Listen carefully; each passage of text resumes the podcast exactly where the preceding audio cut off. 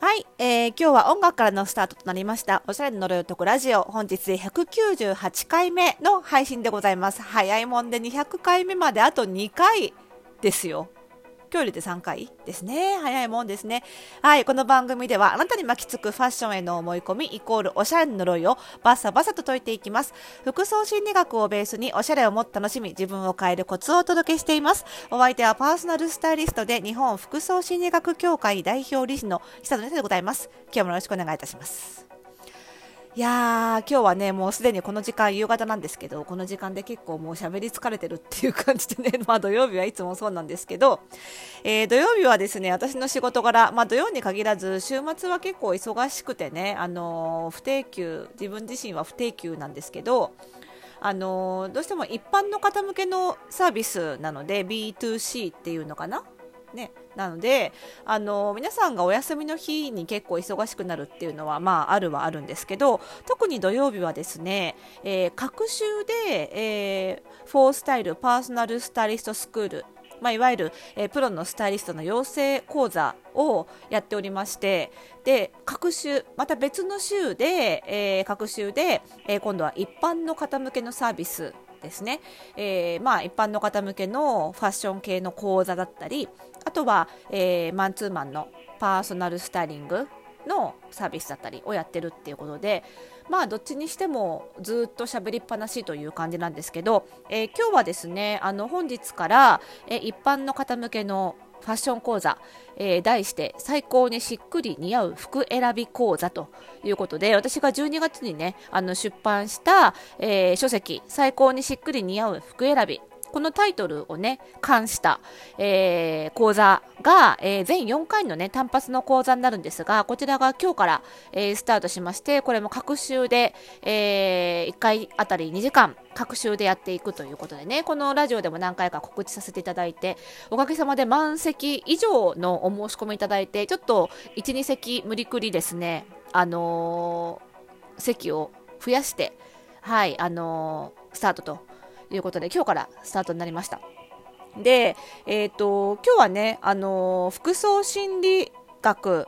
に基づいてあの自分のそのおしゃれの方向性をまずは考えていこうと。いうことで、まあ、よくさあのファッション系の講座とかねあとはパーソナルスタイリングサービスとかであの学んだりすることって大体こう自分に似合う服は何でしょうみたいなところから入るじゃないですか。でも実はそもそもその自分にとってね似合う服を着ることが幸せかどうかから考えないと実はいけないんですよね。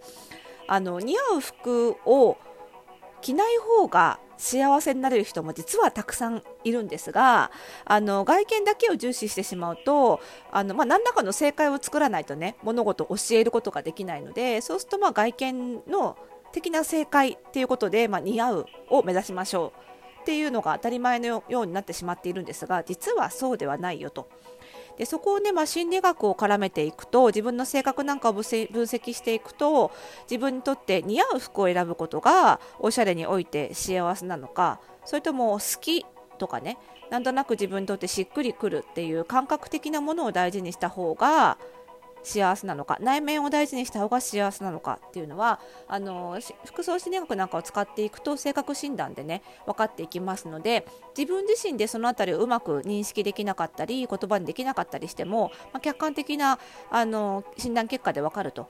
いうことでまずはそこからだろうと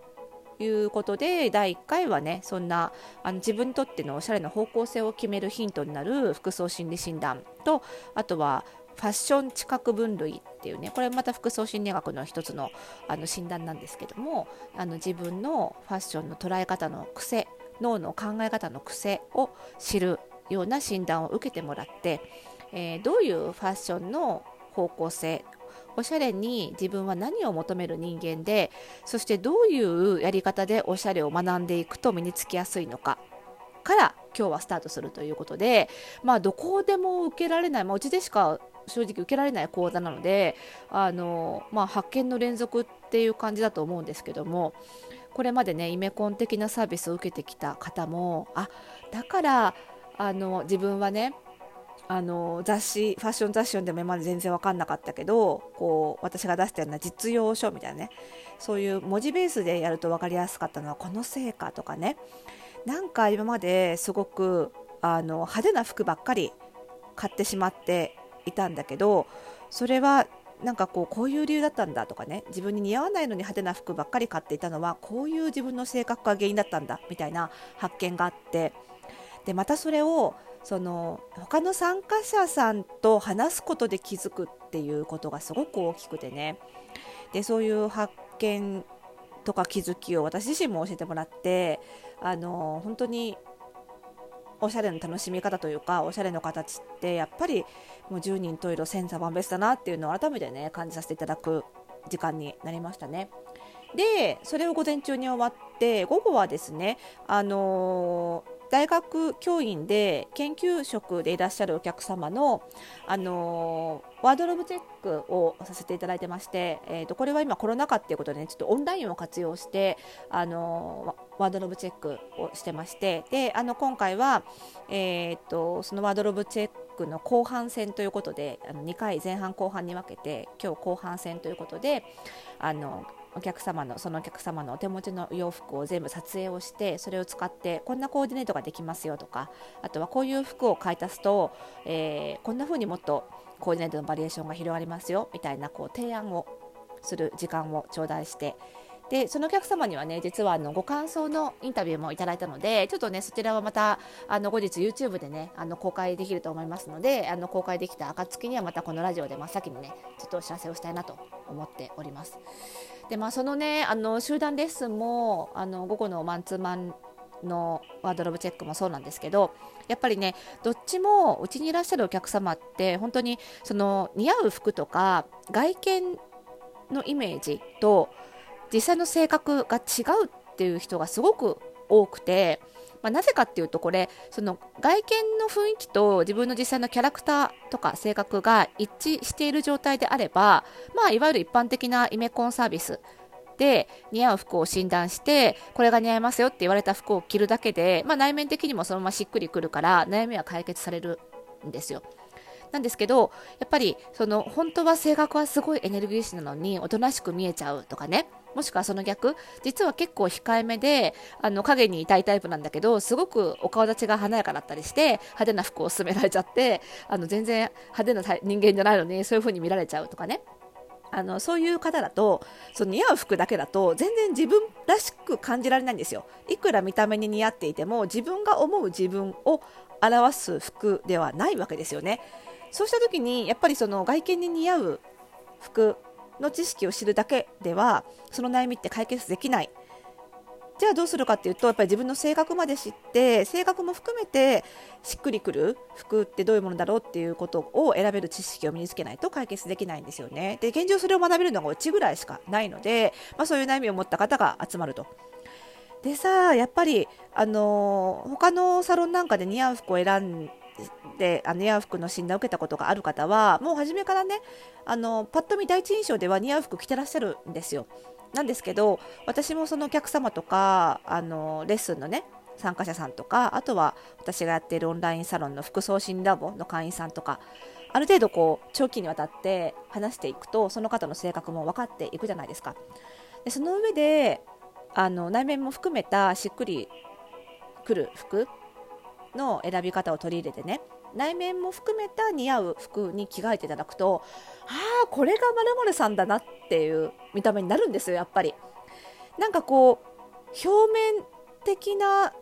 魅力しか伝わってこなかったのがなんかこうより中身も含めて魅力が立体的に浮き上がってくるっていうかその服を着てる写真を送ってもらっただけでなんかこう対面してしばらく会って喋ったかのようななんていうのかな理解度を得られるというのかなその人ののことがすごく本当に立体的に分かってくるっていうかなんか立ち上がってくる感じがするんですよね。でそれがなんかやっぱりすごいなって思ってあのなんだろうなもちろんね見た目がよく見えることもすごく大事なんだけどやっぱり初対面でも何でもその内面まで外見でパッと伝わるっていう方があのいい場面が明らかに多いのでね。あのその威力を本当にここ最近ますます痛感しますしコロナで直接会えない時代だからこそそのオンラインとか写真だけでも自分っていうのが伝わる状態にしておくっていうことのメリットはすごく大きいなと思って。で、あのー、今ね、ちょうど、あのー、3月の15日まで、あのー、私のフォースタイルパーソナルスタイリストスクールの第11期生も募集中で、もう残席があと2つ、1つぐらいしかないんですけども、やっぱりこれからの時代、スタイリストとして活動して、お客様にスタイリングをしておく、いくには、やっぱりお客様の内面も含めた、そのスタイリング、内面にも似合うスタイリングっていうのの技術は、やっぱり欠かせないものだなと思ってでまだまだそれを伝えられる人が全然足りてないんですよ。だからこううちに集中しちゃうっていうのがあるので本当に人手が足りない。なのであのぜひね手伝っていただきたいっていう思いも込めて、まあ、残席わずかに、ね、なってきましたのでスタイリストスクールの方も、えー、あと残り半月